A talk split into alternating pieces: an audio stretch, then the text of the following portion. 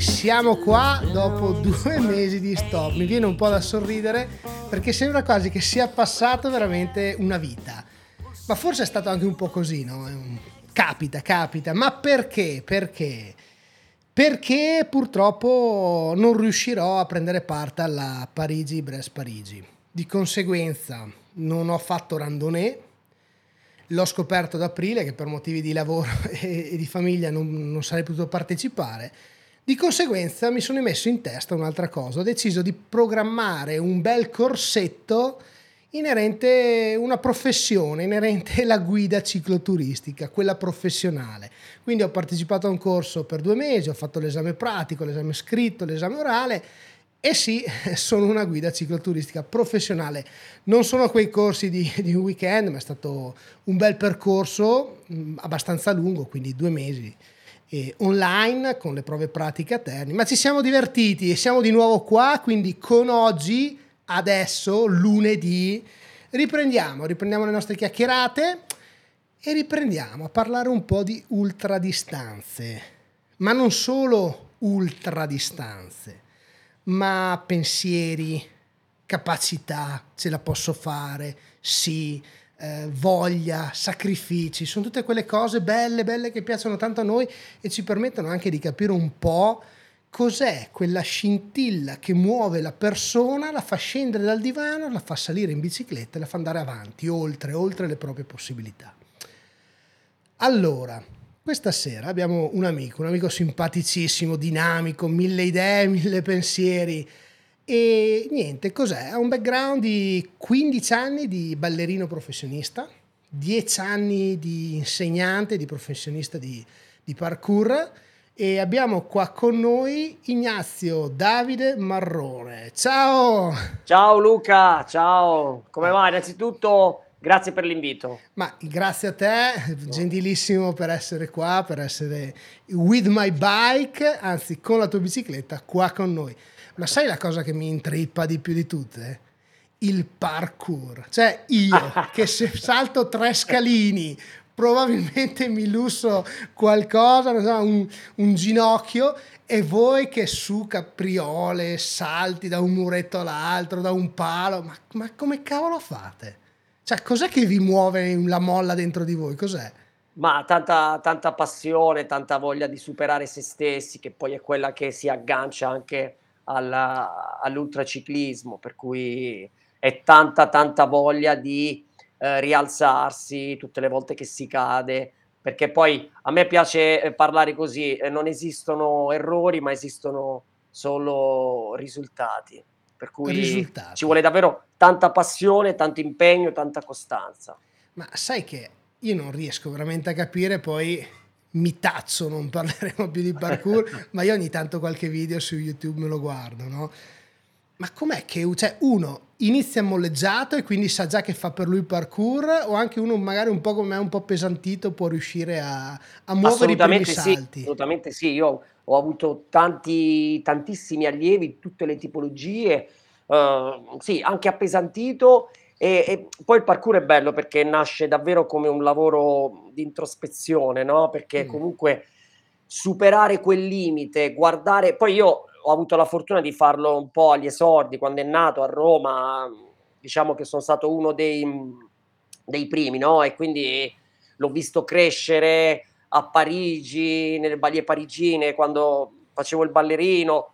Solo che adesso, argomentando tutto questo, va a finire che faccio un, un groviglio di, di cose, e quindi Quindi però, si può. Secondo me si può fare, si può. Ognuno può farlo e praticarlo ai propri livelli. Innanzitutto il parkour nasce non competitivo, poi adesso è diventato anche competitivo.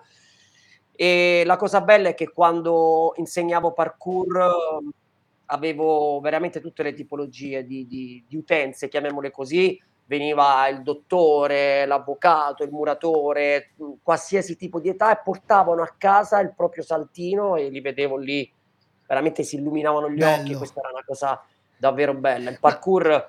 mi ha tolto dal mondo dello spettacolo, pensa che forza sì. Ma è un, qualcosa, è un qualcosa che il salto, il jump, quindi un qualcosa che va oltre l'immaginario, secondo me è un qualcosa sì, sì, che ti scarica anche, che ti dà la possibilità di, di, di lasciare andare tutto quello che alla fine della giornata non serve, devi lasciarlo. Esatto, esatto. È un po' come la bicicletta, eh? Cioè sì, io esatto. pedalo... Dico sempre per scaricare, ma pedalo anche per stare con me stesso, per ehm, diciamo vivermi dentro e cercare quello che non va, quello che non è andato durante la giornata, quello che... Bello, bello, bello, bello, Ignazio. Bello, bello, sì. Poi dai, mi stai facendo ritornare indietro un po' con il parkour, che poi ho lasciato quasi di botto così. Infatti proprio ieri con un amico mi chiedevo, ma sai, ma saresti in grado ancora di fare quel salto? E ho detto io sì, perché poi... Adesso andiamo ad argomentare tra queste discipline di cui sono stato un professionista. La bicicletta è davvero completamente diversa, ha bisogno di tanto sacrificio, tanto sì. impegno, tanto allenamento. Ma quello che voglio dire, poi magari ecco, iniziamo da dalle le tre fasi, no? E poi andiamo sviluppandolo poi. Ci sto. E, e, e qui, okay. Io diciamo, se dovessi racchiudere un po' la mia storia, la divido in tre blocchi: ballerino, parkour e ultraciclista. Oggi, vedendolo un po' con lo zoom da lontano, è facile unire i puntini e tutto si ricollega a quello che chiamiamo il famoso mindset, no? Quella, mm. quella che poi dietro al mindset c'è davvero tanto, c'è davvero la costanza, la determinazione. Io eh, porto avanti questa, questo motto del talento non esiste in maniera provocatoria, perché molto spesso dietro a questa idea del talento ci si barrica e si creano quelle credenze limitanti che ci bloccano. Fa- facciamo um, un esempio. Io da ballerino ho iniziato facendo la gavetta, io ero sui cantieri con mio padre, poi mi sono trovato a fare il figurante a Roma, quindi mi pagavo gli studi, neanche come ballerino, figurante, mi pagavo gli studi di danza, e da lì man mano, cercando di praticare, imparando, praticando, perché a me piace una frase, ho tante frasi che mi sono rimaste impresse, che mi hanno fatto quel famoso switch, no? Che l'unica strada verso la maestria è la pratica. La pratica. La, la pratica è l'unica strada verso la maestria, perché noi possiamo, sì, studiare, teorici, quello, ma quando tu vai a mettere in pratica, quello è... è tutto un altro mondo. Io sono arrivato da sprovveduto sul, nel mondo della danza, e mi ricordo che ci sono state persone che mi hanno detto eh, mo è arrivato, all'epoca avevo ventidue anni, vuoi fare il ballerino professionista? Oggi è facile collegare, io ho questa, questo metaprogramma, si chiama distonico. A me quando mi dici non ce la puoi fare, uh. Uh, dico uh. ok, adesso bah. Mi hai motivato, sì, sì, sì. Mi hai dato la giusta carica. Mi hai dato la giusta carica e da lì poi... Però, sai, quella leggera frustrazione, io partì dalla Puglia alla volta di Roma, quella leggera frustrazione di sentirsi quasi sempre inadeguato, è stata quella marcia in più, no? Perché ho detto, ok, parto, mh, vedevo ballerini che uscivano dall'Accademia di Roma, e poi...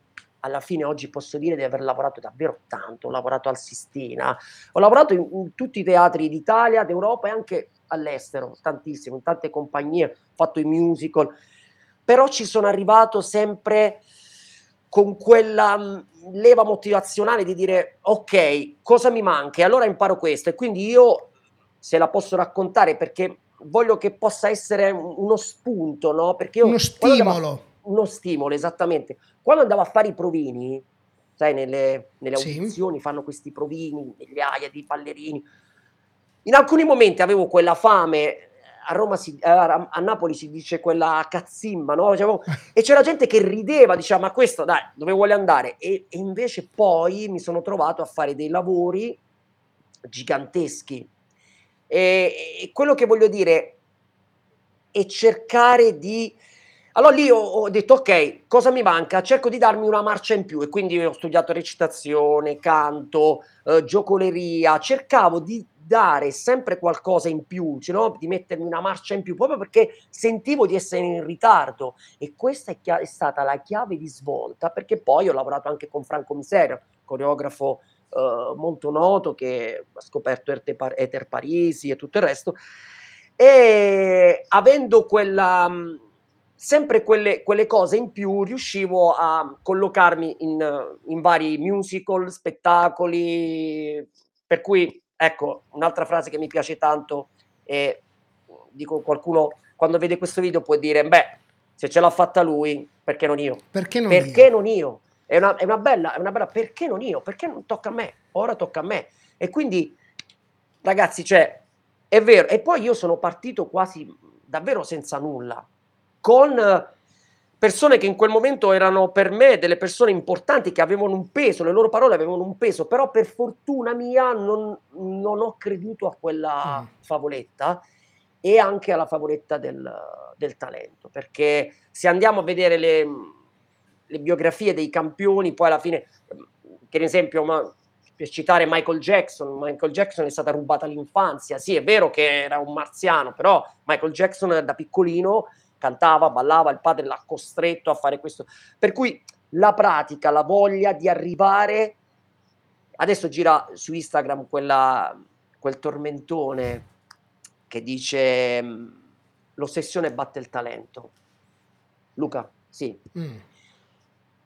Andiamo al parkour, ho avuto tantissimi allievi, tra virgolette talentuosi, che poi si sono persi, ragazzi che davvero facevano ridere solo, solo nella corsa, ma che avevano un mindset, avevano voglia di arrivare, bam, adesso fanno gli stuntman, assurdo. E allora io la mia esperienza che la, è questa, se vuoi davvero devi puntare in alto, al massimo, e lasciare fuori tutte le distrazioni, perché là fuori è pieno di persone che involontariamente, anche con amore, ti dicono dai, lascia perdere, se no ci rimani deluso, e la delusione, l'insuccesso, il fallimento è parte del successo. Ma... quella parola fallimento non dovrebbe esistere, per me è come scagliare le frecce, no? Scagli mille frecce finché poi non arrivi a quel puntino lì, tutte le altre frecce non sono state degli errori, ma è stato sempre correggere il tiro per imparare.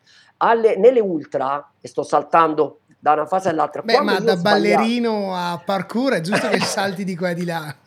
Sto saltando un po' di qua e di là perché lo senti come sì. la vivo, no? Con emozione, perché è quello che voglio passare, cioè lasciatevi andare. Anche nel, nell'ultraciclismo ci sono arrivato veramente come uno sprovveduto. Io la mia prima Race Cross Italy, lo sto dicendo solo a te, la prima volta che lo racconto, eh. la mia prima race, cross, race Across Italy è stata, ho dormito in Puglia a casa mia, è passato un mio amico, fratello amico, mi è venuto a prendere in macchina, abbiamo fatto il viaggio fino a Silvio, scendo dalla macchina con le gambe bloccate, mi metto in sella ottocento chilometri sbagliando strada, e ci sono arrivato, ho detto... mamma mia, da sprovveduto l'ho chiusa. L'anno successivo ovviamente ho imparato, ho corretto certo. il tiro, bam, settimo. Nello stesso anno podio alla dodici ore del Montello, ventiquattro ore del Montello, fatto quarto assoluto. Cioè non ho mai creduto alla storia dell'errore, no, sto imparando, correggo il tiro e vado. Sai che secondo me errare fa parte della maturità, della crescita della persona, perché da sprovveduto hai fatto quegli ottocento chilometri, ma sicuramente hai sbagliato qualcosa nell'alimentazione, nella gestione, e ti ha permesso di correggere il tiro per quello che è stato l'anno dopo. Quindi esatto. io credo molto... Allora, bisogna dire che, mh, giusto per mettere i puntini, sicuramente a livello fisico hai sempre, uh, diciamo, coltivato sì. il tuo fisico, sì, sì. perché come ballerino, come parkour, quindi già là avevi tanto, ma sì. avevi tanto anche da tutti i sacrifici che hai fatto nelle varie, nelle varie entità, nelle varie situazioni, nel, nella, nella, nella professionista come ballerino, come parkour e via dicendo. Sì.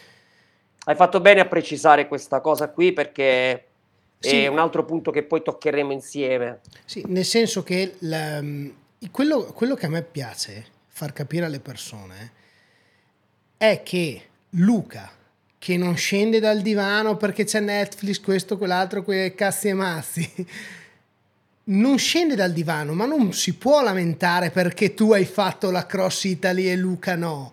Luca deve capire che se scende dal divano può iniziare a coltivare, a farsi una piccola esperienza, può iniziare a muovere i primi passi, sì, le prime pedalate, per arrivare a, un domani a realizzare il sogno che tu hai realizzato, di fare, esatto, l'ultracycling, che poi molti dicono ma ah, sti sprovveduti che pedalano ottocento, mille chilometri, ma dopo magari ce lo racconti sulla tua esperienza. Sì.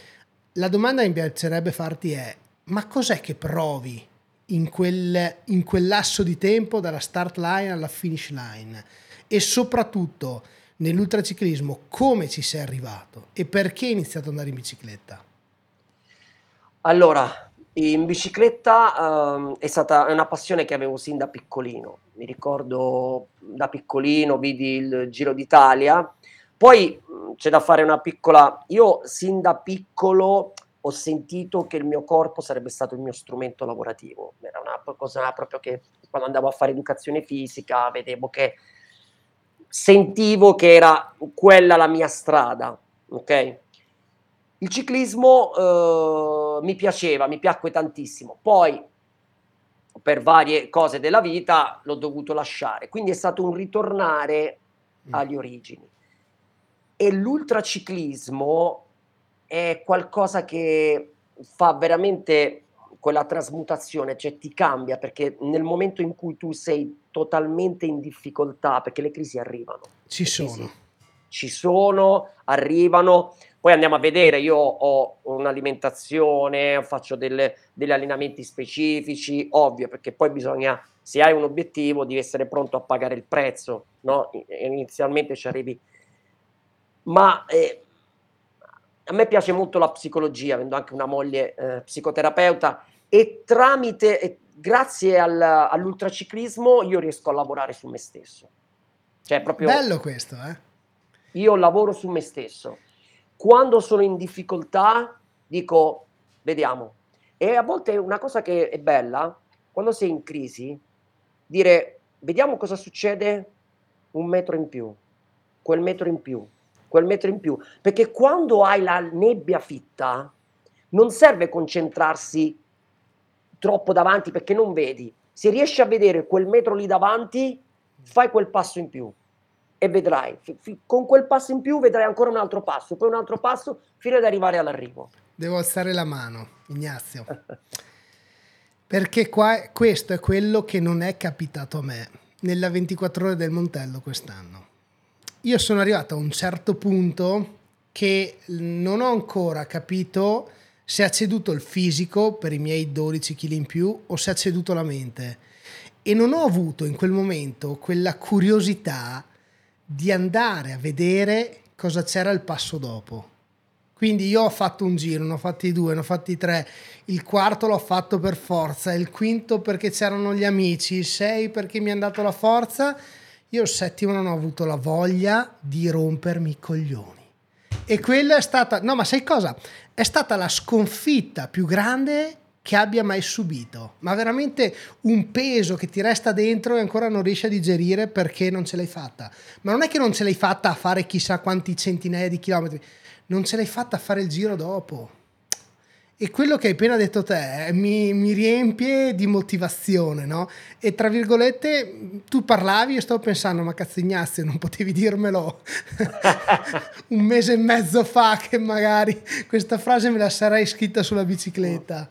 È vero però, eh, eh? Sì, è vero, perché se no ci concentriamo troppo in avanti, quella, anche quando fai una ventiquattro ore, no? Ad esempio, mi piace sempre raccontare le cose anche che mi sono venute bene, perché molte cose mi sono venute anche male, anche il titolo, sono arrivato terzo assoluto nel, nel campionato italiano di ultraciclismo, e, e proprio alla fine mi sono saltati i nervi, quindi ho deciso, dai, ho sbagliato il percorso, sono stato, Luca, malissimo, perché stavo parlando con Paolo Laureti prima di partire e lui mi ha detto wow, dai, era fatta, c'era lì, io dovevo solo chiudere la ventiquattro ore e invece di tutto e di più. Ma quello è stato il dolore che mi ha fatto comprendere tantissime, tantissime cose, quindi veramente quel miglio in più piano piano piano piano a portare alla fine è, è la chiave di svolta, una delle chiavi di svolta. E poi c'è tanto, c'è tanto dietro, no? Perché molto spesso non ci accorgiamo che forse bi- bisogna concentrarsi sul prezzo da pagare. Vedi quell'obiettivo, ok, per arrivare a quell'obiettivo cosa devo fare?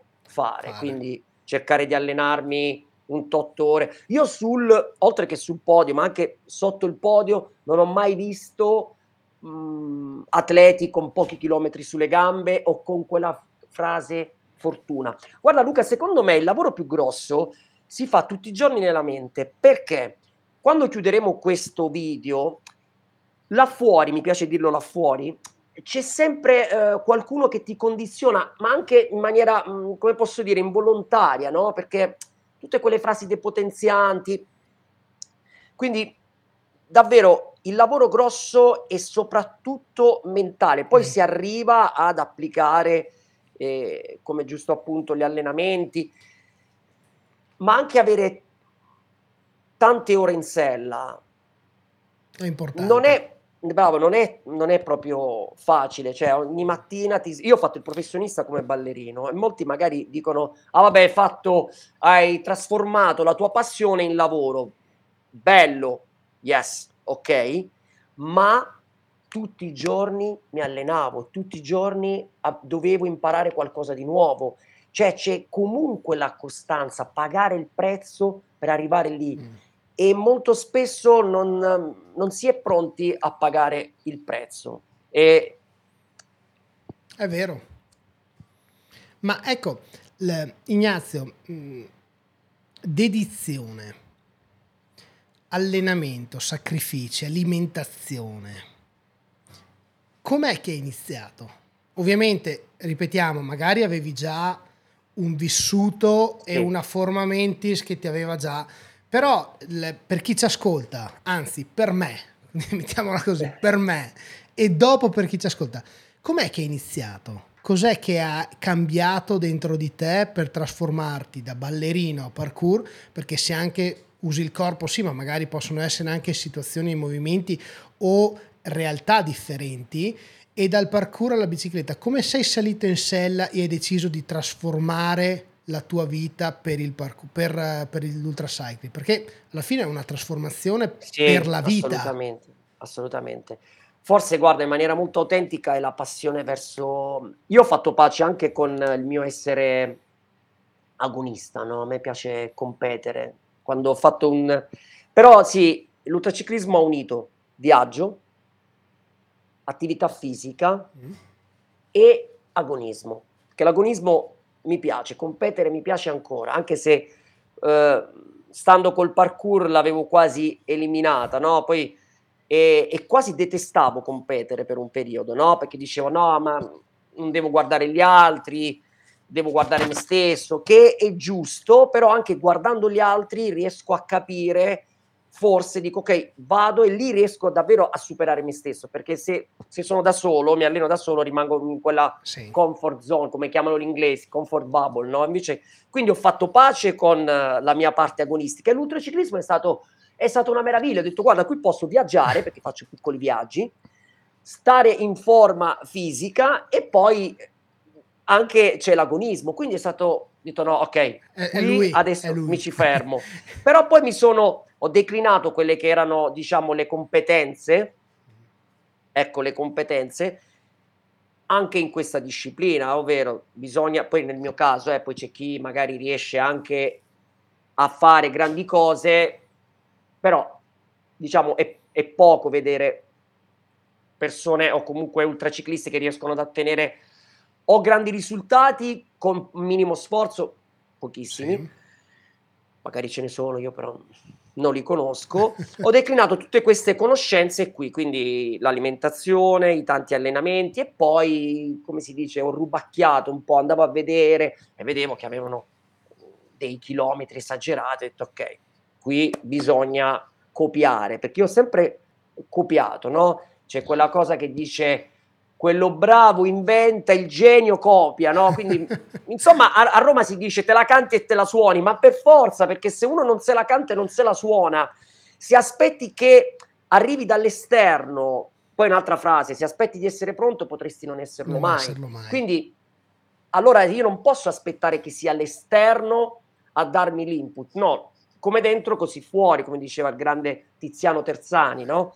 Che veramente quello che voglio passare è con la testa pensate in grande, e quando vi dicono eh, se fai ridere, quando, quando fai ridere qualcuno forse sei sulla strada, forse sei su, qualcuno, ma è vero. Sì, sei sulla strada sì, perché sì, qualcuno sì. dice eh, è arrivato, eh. adesso vuole fare seicento chilometri, non lo fanno, quelli che vanno in bici da piccolini, è arrivato lui, ah ah, ridi, allora gli dici mm, forse ha detto una cosa buona. Da noi si dice forse ho dato fastidio a qualcuno, no? Quindi esatto, è, esatto. è quel momento in cui hanno capito che puoi farcela, ma devono sminuire quello che, quello che tu vuoi fare. Esattamente, esattamente. Eh, è la realtà. Il lavoro è tutto lì, il lavoro è non ascoltare, e c'era forse una cosa che volevo, non lasciarsi distrarre.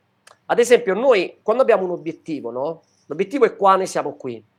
Le circostanze della vita possono distrarci. Se il nostro obiettivo è qui e io sono qui, se voglio arrivare subito, la traiettoria è questa. Se io invece mi faccio distrarre, poi l'ho imparato guardando i miei allievi, la fidanzatina mi ha chiamato e quindi guarda, anziché andare dritto verso l'obiettivo, prendo una piccola deviazione. E vabbè dai, poi ritorno. Poi il gatto così, no? E via. Invento, no? E poi ritorno. Invece quelli, diciamo, furbi o quelli che non si lasciano distrarre dalle circostanze della vita, tirano dritto e per assurdo fanno meno chilometri. Invece colui che si distrae, va poi ritorna, fa zig zag e fa più chilometri a livello metaforico. È vero. Che, però per andarlo a farlo capire bene, voglio dire una cosa, tre quattro giorni fa io avevo i miei allenamenti in lungo, perché adesso mi sto preparando, eh.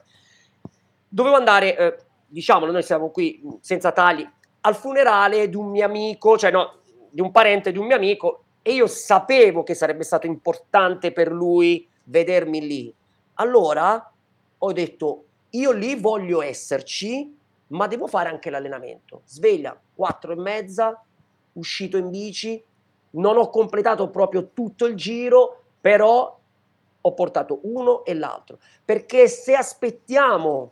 No. che la vita ci metta insieme tutte le cose per portarci di lì, non funziona così. Non Guarda funziona che così. Tutti gli esempi che fai ce li hai qua. Ci sto io, ci sto io. Ti faccio l'esempio. Piove, ma mi alzo alle cinque per andare in bici, ma sì dai. Mi alzo alle quattro, liberamente senza sveglia, guardi fuori, bon dai, chiudiamo la sveglia. Tanto vado in pausa pranzo. Arriva la pausa pranzo. No dai, devo finire un lavoro, tanto stasera sicuramente la moglie e i bambini mi lasciano andare un'oretta, dai, non, non rubo niente a nessuno. Arriva la sera, non hai voglia, ti metti sui rulli, no ma dai domani che intanto per oggi riposo, hai perso la giornata. Anzi, hai perso quella possibilità di allenare, ma non di allenare il fisico, di allenare la mente. Sì. E, là, e purtroppo io sto vivendo in sei mesi tutto, tutto questo, per cui insomma ho aumentato il peso, ma, ma non perché eh, non ho il tempo, come dico sempre, io ho eh, un amico che è manager che si sveglia anche alle tre per farsi una corsa di un'oretta, e quando sento gli amici o i colleghi che chiacchierano, no ma sai non riesco ad andare in bici perché proprio, ma non ho tempo, ho detto ragazzi non ci siamo, sì. non ci siamo, sì, sì. È un fattore di chi vuole ce la fa. E io in questo momento vuole, veramente sì, non ho voglia, non ho voglia di rompermi le balle. Però Ignazio, qual è la tua giornata? Perché abbiamo parlato di allenamenti e di alimentazione, no? Ma fammi un attimo capire, anzi facci capire, perché siamo in tanti qua che dobbiamo imparare, no?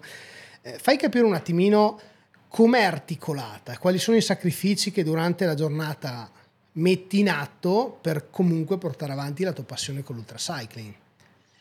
Allora, io la mattina mi sveglio quasi sempre adesso un po' più tardi. All'inizio, quando volevo assolutamente il titolo, sveglio a cinque e trenta, perché eh, la mia colazione è abbondante. Io faccio porridge, pancake, faccio una colazione intensa, poi durante la giornata pranzo anche, la cena molto meno, per cui devo avere il, il tempo di anche digerire tutto il resto per poi partire. Però di solito io giro intorno, quest'anno sono un po' sceso con i chilometri, ma che ho fatto una strategia diversa, ma almeno un cento chilometri al giorno li faccio, li fai. Suddivisi con i lavori e, e a ritmo, e anche i lunghi. A volte faccio le doppiette duecento duecento, quindi sveglia presto, colazione, poi mi aspetta la bicicletta, torno a pranzo quando è possibile. Molto spesso non rientro a pranzo, perché quando faccio i lunghi arrivo un po' più tardi, quindi poi pranzo da solo. A me piace, essendo diciamo eh, del Toro, mi piacciono quelle cose un po', anch'io, quei rituali, ancora, pranzare ancora con la moglie, cercare di... però a volte non si può fare, so che devo pagare il prezzo. E poi dopo, dopo rientro a casa e, e se posso faccio un uh, dopo il pranzo un riposino, raramente, e poi anche su questo andiamo a vedere alcune cose, perché io mi sono tappato le orecchie, perché molto spesso dicono: ma quando riposi tu? E io dico la notte. Può sembrare assurdo, però ho fatto anche delle indagini, ma se ripo- riposare la notte, perché io, noi siamo qui per divertircela, no? E quando dico divertircela non è andare in discoteca, fare i sì. bagordi, come dicono, però divertirci, cioè prendere gli obiettivi e andare... Menare. Per, and- menare, menare. Giocare seriamente. Quello che facciamo è sempre, anche le professioni, sono dei, dei, dei, dei giochi seri. Okay, quindi, quindi la mia giornata tipo è: sveglia presto, colazione, bici, rientro a casa, pranzo, se riesco a riposare un po' il pomeriggio, altrimenti lavoro al computer, anche io sto cercando di muovermi sui social e faccio anche altre attività, per eh, tante altre attività. Poi la sera, eh, oh, diciamo la sera n- non mi piace molto uscire, fare tardi, perché sarà... Io quando ho un obiettivo penso solo a quello. Solo a quello. Metti sì, che sì. sia anche un, un vissuto da professionista, sì, in cui magari non, non c'era la festa, ma c'era il riposo per la mente, per il giorno sì. dopo. Per... Sì, sì, sì, sì, assolutamente. Il riposo della mente. Potremmo stare qui a parlare. Io vedo ancora eh, ragazzi che subiscono ancora l'ansia di prestazione prima della gara. Cioè di queste cose se ne parla pochissimo, ma la sera prima della gara arrivare a dormire pri- bene... è importantissimo. Ad esempio, io faccio, quando facevo il ballerino, così schippiamo da una cosa all'altra, facciamo, non so se tu hai mai visto i saggi di danza, no? No. No, vabbè, diciamo che a fine anno, a fine anno... A fine un, anno un, scolastico, diciamo. Sì, sì, sì, ecco, allora sì, sì, sì. Diciamo sì, i ballerini sì, amatori, no? Per sì. tornare, fanno il saggio, la sera prima del saggio non dormono, ovviamente, no? Perché sono... Eh, preoccupati, speriamo che il ba- invece un ballerino come me che faceva spettacoli tutti i giorni con la doppia sabato e domenica, la sera prima dello spettacolo ovvio che dormiva. Quindi quando io dico molto spesso fate tante gare, perché più gare fai e più quell'ansia di prestazione scende, scende mm. fino ad arrivare poi a essere rilassati, a fare in maniera naturale quella che è la performance, perché fare poche gare, oltre che fisicamente, ma soprattutto mentalmente, mentalmente. non ti aiuta, perché tu, ad esempio io adesso ho, un obiet- ho degli obiettivi, delle gare, poi magari ne parleremo, ci dirai. Però se punto solo su poche gare, quando arrivo lì, tutta quella... quel carico rischia di rovinarmi la performance. Io sento parlare molto di alimentazione, S F R, eh, lavori... di tutto, ma poco parlare di senti, ma prima della gara, la notte prima, come stai? Eh no, no, io incontro al- ancora eh, atleti, eh, ho dormito malissimo, ho dormito malissimo. E allora io dico, ah, cavolo, ma perché non, non si fermano a riflettere che quello è un fattore? La nostra mente, se io dovessi ascoltare tutto quello che mh, mi dice la gente lì fuori, niente. Io ho degli amici che mi dicono, certo che sei un treno, quando qualcuno mi dice eh ma tutti, ecco a me appena mi dicono tutti fanno così mi viene l'orticaria, perché dico ok sì dicono eh ma tu quando riposi, eh ma fai troppi chilometri, eh. Ragazzi, ho guardato, guarda, ci sono persone che fanno il triplo dei miei chilometri e che però stranamente sono sul podio. Allora tu devi guardare lì, non, anche perché magari il consiglio te lo dà chi, assurdo, non va neanche in bici, oppure se ci va non ha mai provato una cosa del genere, capito? Io con te posso parlare perché adesso tu sai cosa significa mettersi lì ore e ore ad arrivare e avere la crisi, cioè adesso parliamo lo stesso linguaggio io e te, dopo che abbiamo toccato con mano la crisi. Certo. Sai, la, io sono quello della prestazione, della, della sera prima, no? Io la, mh, ho fatto più che altro randonnée, ma anche magari quando, belle, belle, quando ho belle, fatto belle. qualche sky marathon, in, in uh, qualche trail e così, io speravo la sera prima che il giorno dopo piovesse per non andare. Eh, sì, sì, no, ma sai, è, è più forte di te, ma la, secondo me, e me ne sono reso conto al Montello, queste paure sono quelle di non riuscire a farcela. Esattamente. Di, tu, sai che ti sei, tu sai che ti sei... Hai colpito in pieno. La, io, io ti parlo del Montello, ma ti parlo magari della, della competizione della, che ho fatto prima, una seicento chilometri conclusa, no? Cioè, sono quelle situazioni che sai di essere pronto, o come il Montello sai che non sei pronto, ma vuoi metterti in gioco, vuoi provare. E il problema è la paura di non sapere come... Cioè, e se ci metto di più di quello che ci avevo preventivato, quanto male ci resto? E cosa esatto. accade? Ma non accade niente, accade che vai Bravo. a casa, ti alleni di più, ti rompi le balle di più, ti bevi una birra di più e basta, è finita.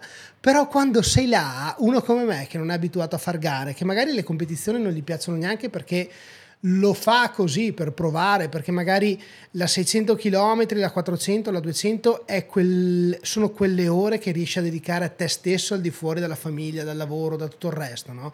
E quindi lo fai per quello, lo fai perché che bello, dai, sono da solo, no? Magari non rispondi neanche al telefono se ti chiamano e va bene così, però non è facile.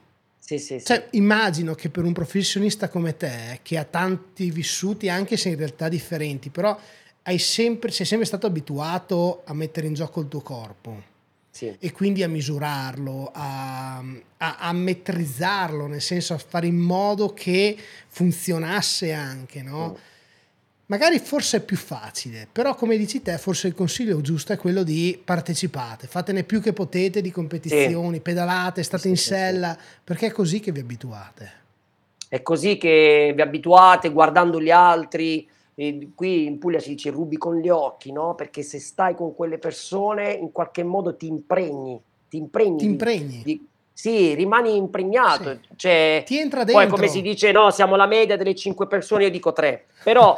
delle tre persone che frequentiamo di più. Se io, per esempio, vedi, adesso me, me le tiri fuori, ehm, un lavoro qua, bellissimo che feci, eh, sempre con Franco Miseria, feci un lavoro dove lavorai con undici ballerini che all'epoca erano i migliori in Italia, migliori.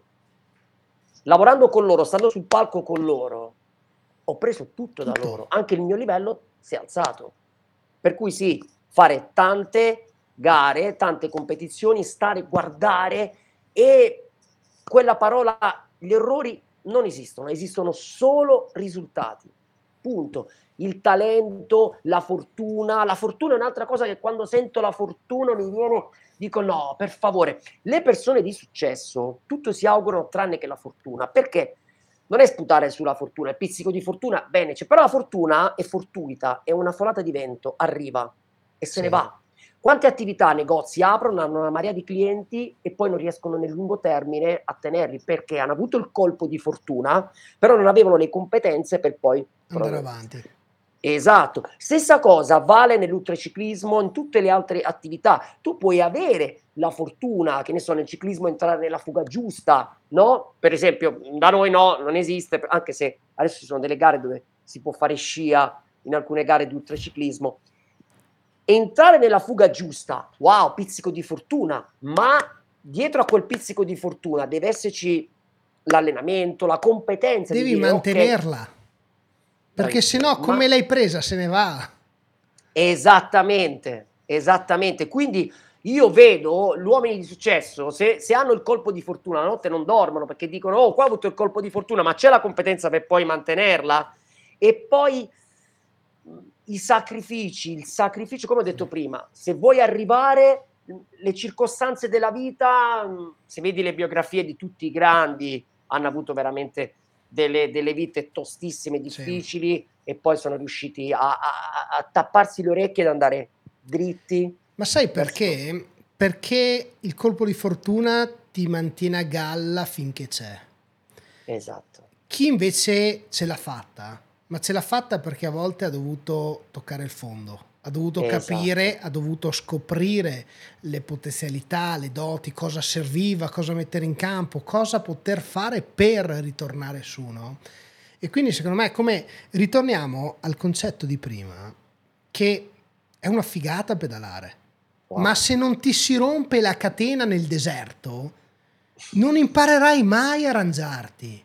Esatto. Non riuscirai mai a cambiarti la ruota quando c'è bisogno. Non riusci... cioè, io ho un amico qua a Belluno che dice: io adesso mi faccio un giro a dieci giorni, spero che mi succeda qualcosa, perché così posso apprendere, posso scoprire, migliorare, imparare per, per il prossimo giro, no?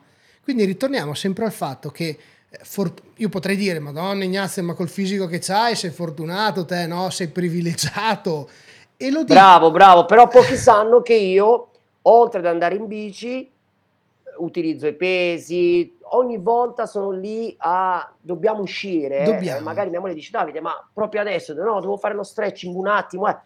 Sono sempre lì ba-bam, ba-bam, ba-bam, a martellare, perché altrimenti niente, come si dice in bici, la bici non ti regala nulla. Credo che allora le cose non sono lì per gli altri, sono per chi se le va a prendere. Sì.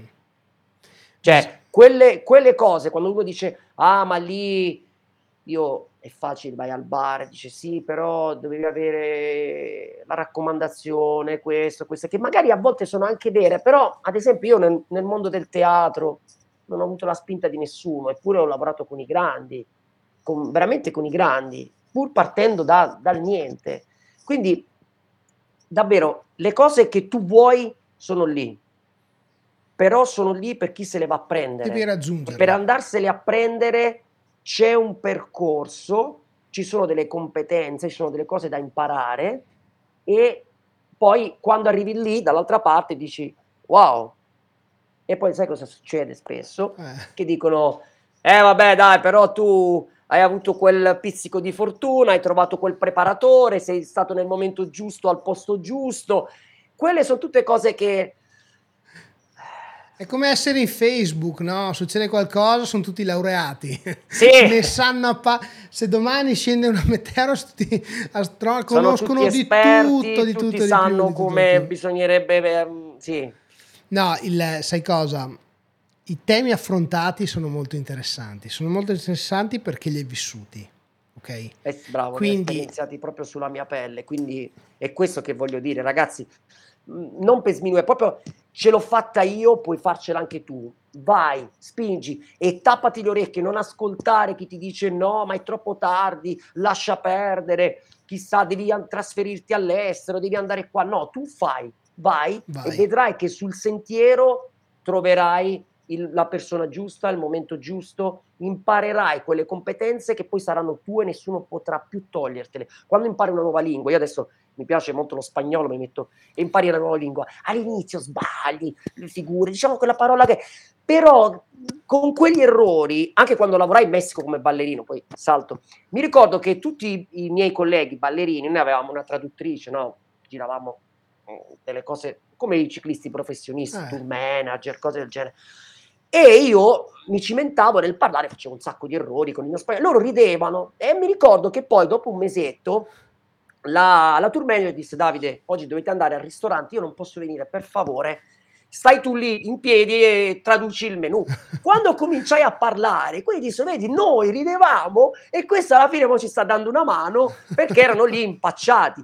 Per cui via questa idea del, del giudizio, sì. della paura di fallire. Non esiste il fallimento, ripetiamo, errori non esistono, ci sono solo risultati. Questo risultato ti è servito per arrivare là? Ok, correggi il tiro via.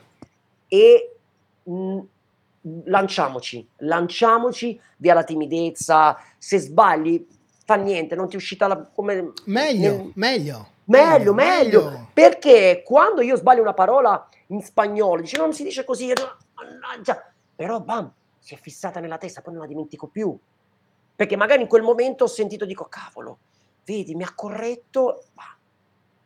È così, è così, certo. E questo deve essere applicato in tutto. E poi c'era qualcosa che ti volevo dire che adesso mi è sfuggito, questo è il bello della diretta, soprattutto quando fuori fa c'è la pioggia, io dico sempre, ok, esco lo stesso. Sì. Molto spesso mi dicono, io ho incrociato anche qui, Davide, con le strade bagnate, sì, ma il mio obiettivo non, mi as- non aspetta, non aspetta il, bel il sole, tempo. Non aspetta il sole, il mio obiettivo è lì. Cioè, se io mi devo allenare, io ad esempio, poi magari, a me non piacciono i rulli, ok? Ma ho dovuto comprare il rullo interattivo, Swift, perché proprio quando, magari, ecco, ho fatto un intervento alla spalla e quindi stavo così sul rullo, quando proprio non puoi, allora ti metti sul sì. rullo, ma comunque lo fai, sinusite, sì, lo fa. Forse me lo porto dietro dalle altre discipline di cui sono stato un professionista, però siamo qui a parlarne, Luca, quindi magari noi possiamo dirlo. Fallo. Fallo. Fallo. Sì. Provaci. Provaci. Però provaci. Ne, a lungo andare, quanto può essere usurante per il fisico se non vi è un approccio professionale, non professionale come tipologia, ma nella mente? Nel senso, come hai detto te, eh, ci sono i pesi, c'è lo stretching. La bicicletta non vuol dire pedalare e basta, c'è anche un lavoro per il corpo. Sì.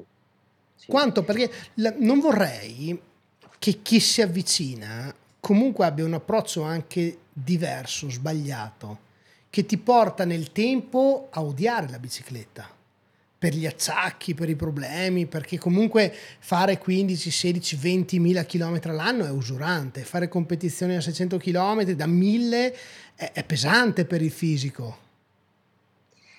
Sì, deve esserci mh, dietro anche una strategia fatta bene, sì, deve esserci una strategia fatta bene, nel senso che comunque io... Ho avuto fino a poco tempo fa un preparatore che mi faceva le tabelle, però poi è anche vero che mh, impari anche a, a sentirlo il tuo corpo, mm. no? Impari a capire oggi non va, quindi accorcio un po'. Beh sì, è usurante, è duro, è duro, è duro fare l'ultraciclismo, però poi, se sei mosso dalla passione... Però è bello. Eh, bravo. Bravo, è bellissimo, è un lavoro, è un lavoro di introspezione, io lavoro, io lo vedo su me stesso, cioè mi fa, mi cambia, mi riesce a plasmare me stesso, perché poi quando sei lì tante ore, testa... Macina, eh. nel bene e nel male. E nel male, sì. soprattutto, soprattutto quando sei solo, quando sì. sei solo, perché mi sono accorto che molti ciclisti non sanno stare da soli, e questa, attenzione, eh, perché tu... Devi prima bastarti e poi mm. prendi anche dall'esterno. La bicicletta è una grossa opportunità, è una grossa opportunità, perché io qui in Puglia, ma anche quando mi alleno in Italia in generale, nelle campagne così, gira, lavori gira. con te stesso, ma lavori sai, con te stesso. La, tu prima hai detto devi bastarti, ma devi anche accettarti.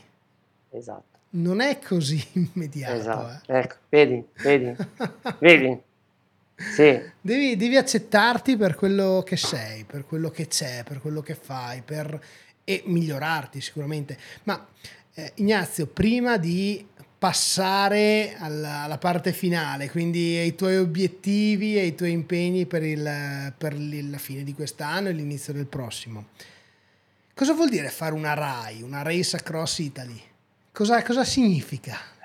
Cos'è? Spie- facci capire un po', com'è? Sai che mm, è tanto, tanto,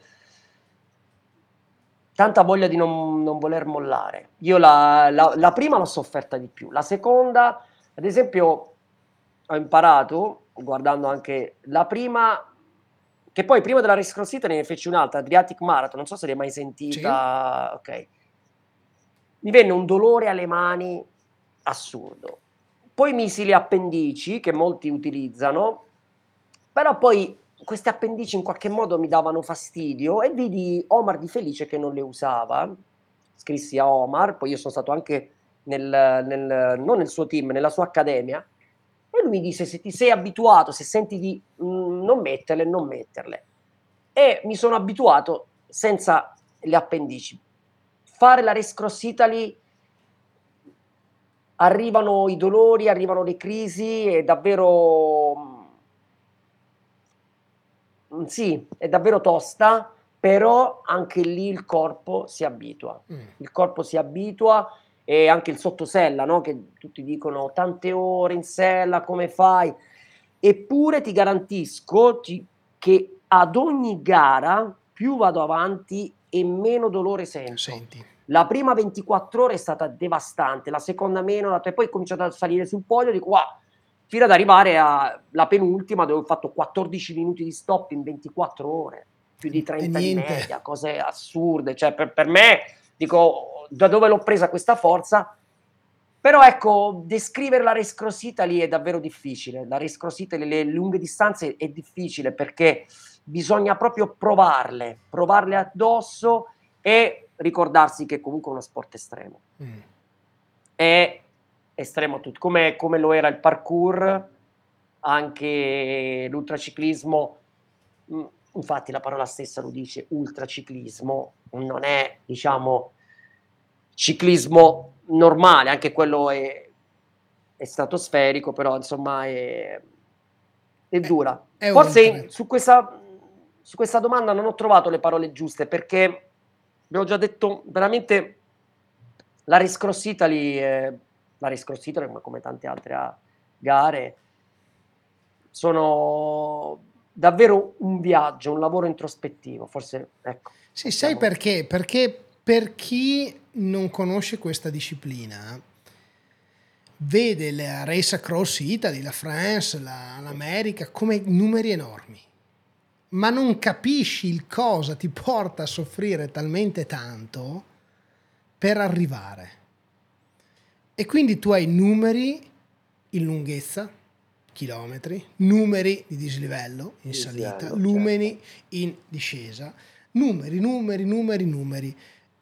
Enormi, grandissimi, a volte incomprensibili, dai settecentosettanta ai cinquemila, però undicimila non... di dislivello, cose sì, sì, sì ma sì, con, sì. Con, con dodici, con cinquantacinquemila di dislivello, sì. Che numeri che veramente non riesci a comprendere finché non conosci le persone che vi hanno partecipato, finché non capisci cosa le ha mosse, che non è pazzia, non è eh, infermità mentale, eh, è semplicemente la voglia di probabilmente di conoscersi, di scoprirsi, di mettersi in gioco, di provarci, di, di andare oltre, come, come diciamo sempre, sì. Oltre team, no? Di andare oltre, che non vuol sì, dire... Sì, è vero, hai, detto, hai toccato il tasto giusto, spaventa più fare il primo passo, perché sì. Quei numeri spaventano, dico, impressionante, invece poi...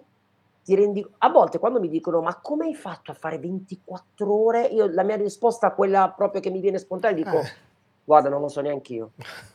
Certe volte dico guarda, se mh, dovessi prendere coscienza mi spaventerei anche io, perché ventiquattro ore senza fermarsi quattordici minuti, dico come ho fatto, non lo so, l'ho fatto. L'ho fatto. Quindi forse hai toccato il tasto giusto. La paura più grossa è quella di Iniziare, iniziare perché quei numeri spaventano, se, però poi dopo sai, mi viene un po' in mente come quando si prende la bicicletta la prima volta, si fanno dieci chilometri, poi diventano venti, poi cinquanta, poi fai il primo cento e quando hai fatto il primo cento ti si apre un mondo, ne fai due, tre, quattro, al quinto ti dico quanti chilometri fai? Va oh, a fare un centello, dai, tranquillo.